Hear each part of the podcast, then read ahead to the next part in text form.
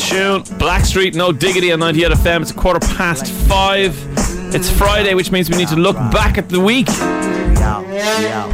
Keyboard warriors, internet trolls, Twitter freaks and hashtag lols. What did the internet say? That's what we ask every Friday. What did the internet say about the biggest stories during the week? This is what they said. Well, the biggest story of the week is happening tonight, Dave. It's One Direction. They're in Croke Park. They sure are. And Niall Horan tweeted, I remember standing in the queue at Croke Park, Dublin at 5am on the 15th of April 2010 for X Factor in the freezing cold. Incredible 2 years. Wow. You think, Niall? Texted from his front of his Lamborghini or something. Obviously lots of tweets and texts and comments about this. Jake Never Forget says, Caroline Flack said that her One Direction ex-boyfriend Harry Styles is really good in bed. Oh. Apparently he can go to sleep without needing a story. Laughing at Danger says, I hate One Direction fans. I need my whole room to cool down, but this stupid thing only points one way. One Direction fans. I get it. And then, of course, there are the thousands of maniacs tweeting and texting and commenting. At Harry Is My Life on Twitter says, everyone going to hashtag 1D tonight is the luckiest person ever. Hashtag I'm crying so hard.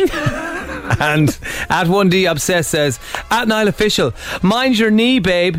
Don't want you to get injured again. Hashtag so proud of Niall. Oh my God.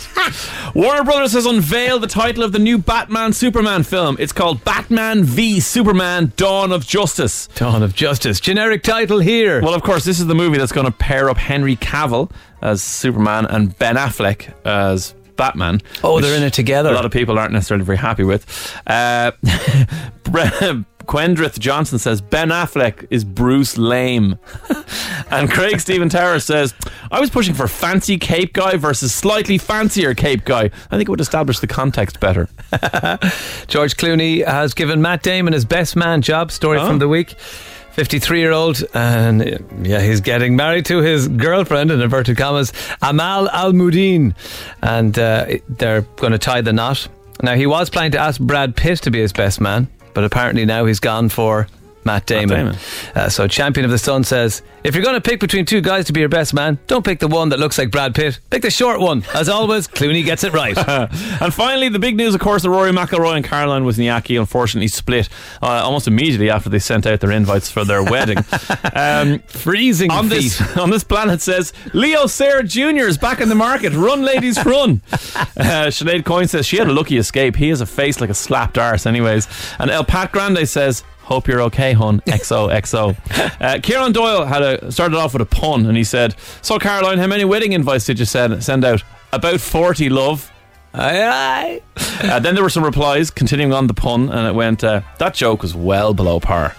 It's a racket about nothing. Hope it doesn't go to court. They were going out for ages. Love means nothing to Caroline. And Kieran Doyle finished it off, and he says, worst of all, he can't even ride her anymore. That's what the internet said. Dermot and Dave on 98 FM.